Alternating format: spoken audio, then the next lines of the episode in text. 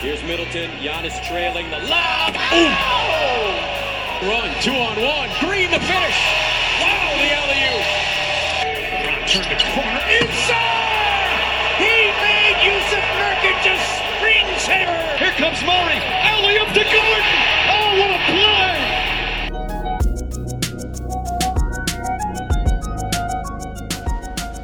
Joined now by David Brandon of Daily Thunder. He's a OKC correspondent for the Alley-Oop. Really appreciate you stopping by, David. This has got to be a, just a really, really fun season to watch uh, from your perspective, right? Yeah, it's been it's been really fun. I mean, we were just talking about this before the call, but the uh I mean, the win total that I expected out of the season was low 40s and we're already at 33. It's been a significant overperformance It's awesome. what I expected. No, of course. Like we're projecting low 40s, mid 40s kind of wins. Like, hey, maybe this is a little bit too early for the team to really break out. But lo and behold, the Thunder are on pace for 56 wins. They're basically top five in every single category. Cleaning the glass has them at third in net rating, fifth in offense, fifth, uh, third in defense. Like, that's the profile you want for a championship contender. it's just insane that we're already there from at least from a statistical standpoint for sure. Uh, I wanted to kick this thing off by giving props to Mark Daigneault and Sam Presti. Like this is the best coach GM combo in the league, and I don't really think it's close. Yeah. I mean, I think I think you can give props to uh who's uh who's Miami GM who's the GM in Miami again? Oh well, I was so they've got I was thinking of Um, Riley, but it's not it's not Riley's not, it's actually not the GM. Yeah, it's Micky Arison's the owner, but like, gosh, it's the it's the guy who's the cap guru too. Oh, jeez, that's my my But I NBA mean, like, knowledge is so lacking Elisburg. here. It's it's Elisburg and Andy Spoelstra. Elisburg, that's right, Like I, right. give props Yeah. to them too. They're that's a very good combo as well. Uh, but yeah, I I think Oklahoma City's up there. Yeah, no, absolutely. They have absolutely earned that title. Daigneault is probably like he would be my favorite to win Coach of the Year, certainly here. Sam Presti obviously has uh, had credit over the course of decades now in terms of what he's brought to OKC, um, and it all starts with SGA, man. Like serious, serious MVP case for Shai Gilgeous-Alexander. Tell me, how has he gotten here to this point, and and what do you think he can do to win the award for OKC?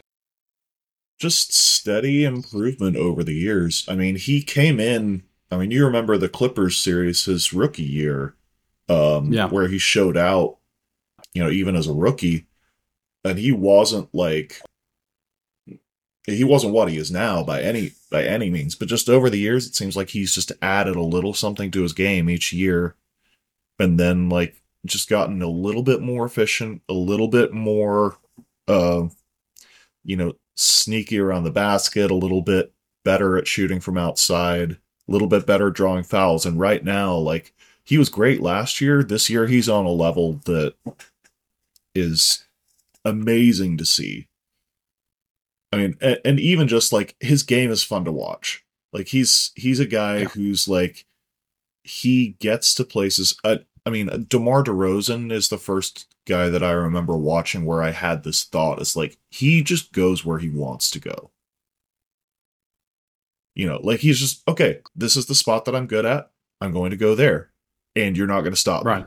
you know that's that's something that very few guys i think have that gift i mean ddr is like not a you know top tier player but he's one of those guys that kind of goes he goes to his spots on the floor and Shai is that guy too it's like i'm gonna get there that's it and and he's got so many different spots on the floor where he excels. The the step back mid range jumper has it be, it's become automatic in so many ways. Uh, against Denver, he made these step back threes that were just backbreakers for the Nuggets down the stretch in that game. Uh, and then he gets to the free throw line. He gets uh, he has these creative finishes around the rim. Like that's exactly what you want a star to do. And he draws so much attention that it benefits the rest of the roster tremendously. So like Jalen Williams and Chet, Chet Holmgren, like those guys are, man, they, it feels like they're legitimately forming another internal big three. Like it, it Yeah. really does to me because J Dub is now he's 25th in EPM. Chet's fallen to 28th, but like he's a rookie. It's understandable. Nobody's going to hold that against him. And like, it just feels like this is the beginning stages of what we just witnessed at OKC. It's such a weird feeling to be watching this right now and being like, we saw this happen. We right. already saw this happen. you know? Like, and it's not exactly the same, you know, like you didn't like Chet's obviously a little older, you know, than the other, yeah. you know, than the original big three was kind of all around the same age. Um, but it is just a weird it's a weird feeling to be like I, I just started reading the book Boomtown, um, Sam Anderson's yeah. book about Oklahoma City, which is great if no one's read it. And he goes through and talks about those early days of the Thunder, and I'm just looking at it and reading, and I'm like, man, it's it the same thing's happening. Um, you know? It's the energy man. Like it's the young energy and everybody's excited for each other and you feed off of each other's skill sets and like just young competitive nature. And these guys are they're all pulling the same direction. You see it every, every post game when they win. Yeah. I mean that's i think it's also just like the pieces fit together. I mean from gm all the way down to you know the last guy off the bench you know these guys yeah. seem to really fit together as a cohesive unit. I mean, can you could you improve the team? Yeah. But where they're at right now, like everybody's pulling together, everything's working, you know. It's fun. It's it's an extremely well assembled group. And like I said, Sam Presti, Mark Daigneault, they deserve a ton of credit for employing those guys in the way that they're supposed to be employed for sure. Uh, Lu Dort's going to connect all these different lineups to uh, there's there's so many different reasons to be excited about where OKC is going, and like it, it doesn't always have to come back to like championship ceiling or championship upside. That's there, but the runway is so long for this group now, and like I know that there are probably some lessons that can be learned from the previous iteration where it may never be as long as you hope it can be, uh, and that that's that's one of the one of the early sells for for the Durant, Russ, Harden, Thunder, of course. Uh, but just where, like, how long do you guys think the the internal kind of runway is for this group? I think the little tiny bit that I've heard out of OKC, because no one ever hears anything out of OKC, uh, sure. is that they definitely are ahead of schedule of where they thought they'd be. So maybe they might they might grab a guy. Um, mm. but it's not like they're not gonna like. You remember the Pelicans when they drafted Anthony Davis, um, yeah, and they really tried to accelerate the timeline. I mean, they're not the only ones, but they're the one that comes to mind most quickly. It's like a lot of teams have tried to shortcut the timeline, and it's never really worked out well. So I think they're definitely they're banking on mostly internal growth and maybe adding a guy or two. Um but yeah, that's that's kind of where I think I think they're at with it.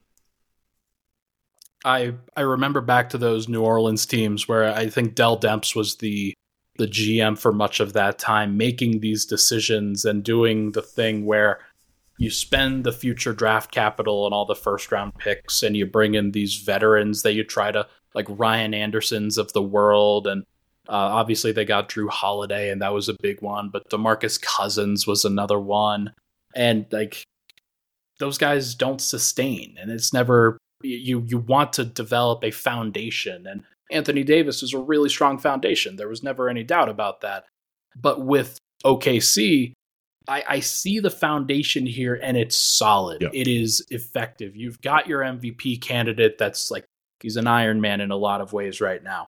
Uh, Jalen Williams is an elite second scorer. Chet Holmgren is a, an elite third scorer and somebody that's an elite defender already as, as a rookie. Like this is yep. this is one of those things where they don't have to add too much in order to really make some noise. It's a lot a lot of it's going to probably come down to experience. And I think a lot of it is why, hey, some people externally in the national markets are uh, less concerned about OKC from a championship contention standpoint because they haven't gone through the the bumps and bruises yet that you deal with in a playoff series. Just what can you speak to on on that particular thought? I think that's a reasonable that's that's reasonable. I mean, even with the even with the all world level of talent that OKC assembled in the in the first Big Three era, you know, like it took them a couple of years of you know getting their noses bloody before they actually made real noise, and then they went to the championship. Sure.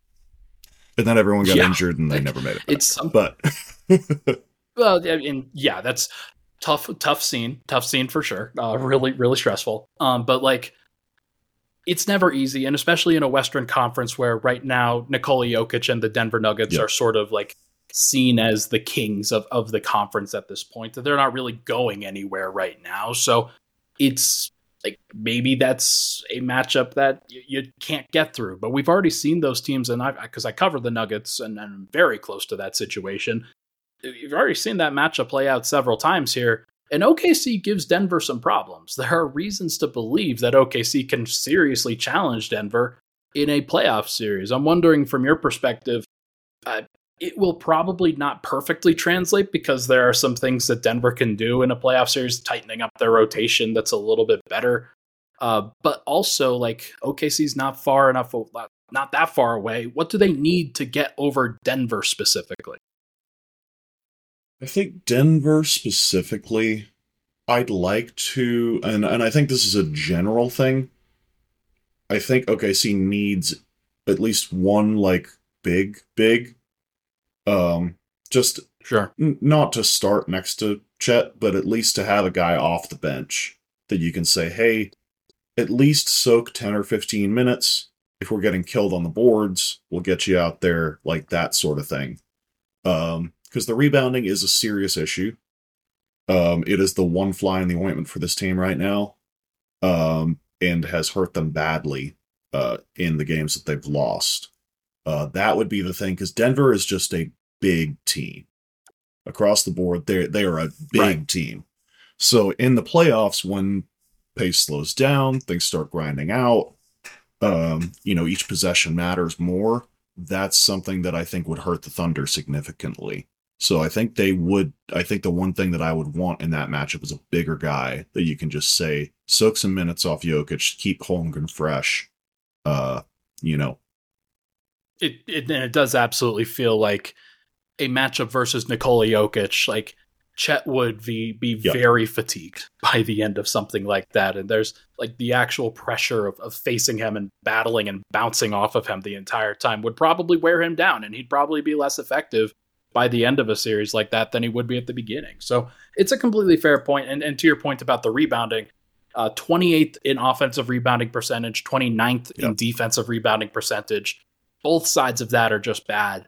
Uh, now, the the effective field goal percentage, which is something I actually posted about earlier today, like OKC's top three in both categories on offense and defense, and that's generally an indication for a championship contender. And so, like, these are small things that we're talking about here, where these are detail matchups, but like you get to kind of play that game when you've already established your foundation and your core. Uh, and clearly, the core has been established with uh, SGA, Chet, J Dub, and, and Lu Dort in a lot of ways. Uh, outside of those four, I'm going to list off the next six guys in terms of minutes per game here, really.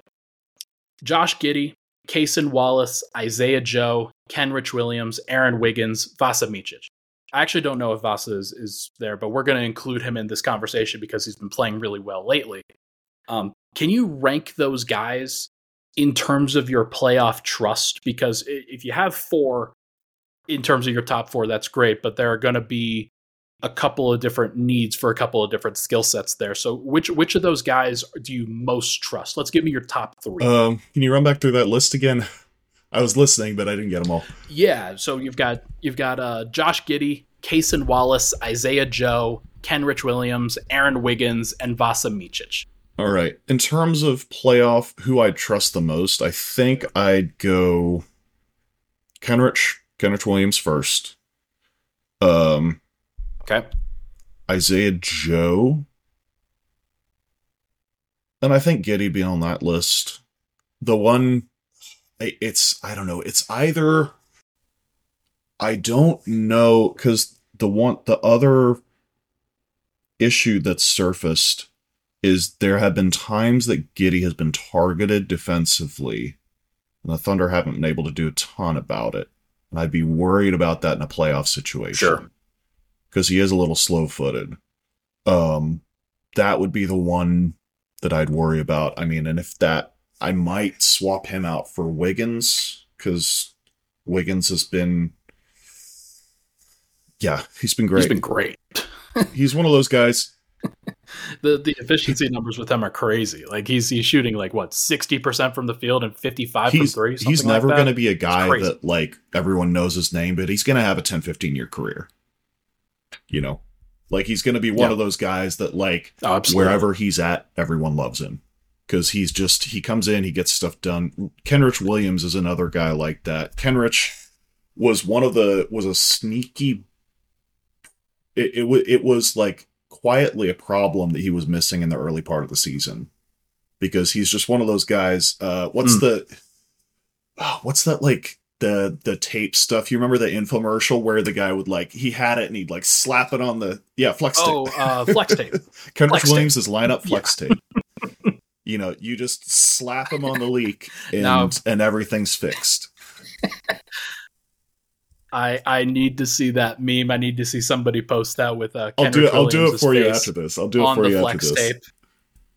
Perfect. That's a that's amazing because he it really is true. He's he's a a trust guy. You can put him into any role basically. He's been, been, playing, playing a lot of small ball five and he's, he's holding too, up. So like that's as yeah. as one does, you know, as one does. So no, it's been really impressive, and I think uh, I think OKC's good to go places, man. Like I, I know everybody if if you have to choose play like teams to play at the top of the West, like OKC's probably more desirable for other teams to play than a team yeah. like Denver, than a team like maybe even the Clippers, just because of like they've Dude, they they've been around too. the block a little bit more. But like, yeah, they're really good.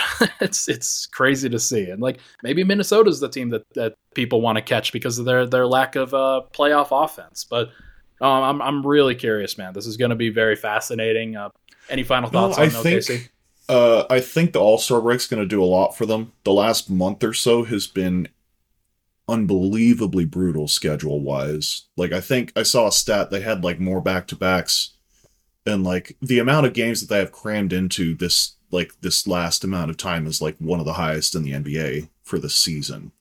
They're really yeah. struggling right now. You can tell guys are tired. Um, so that I think once we get to All Star break and guys can get a little rest under their belts, um, you know, just have a have a little bit of a reset. And I think Sam Presti will do something at the deadline. Maybe not big, but I he's not stupid. He's watching the team like all of us, and he sees you know what the needs are. So, yeah, I think this will be there will be a little bit of tinkering, a little bit of rest, and this team's going to go places. So Andre Drummond, come on down, baby. Let's, I don't know if he's. Yeah, that's a, that's be... a longer discussion, but I don't think he's that guy. Maybe I don't know. Mm, interesting. Yeah, not that guy, pal. I, I understand. I understand. I mean, he's he's gone through yeah. the ringer, but there are other guys that they could go get, and like, like I I do think that if they do add a backup center, somebody who can be uh, sort of that release valve for Chet Holmgren in a lot of ways, maybe play both of them at the same time then there's there is a real case that this team makes a way deeper playoff run than people expect. So it's it's going to be fun, man. I'm, I'm looking forward to it. He is David Brandon of Daily Thunder. Make sure to go check out all of his OKC coverage. No really problem. appreciate Thanks, you man. stopping by, David.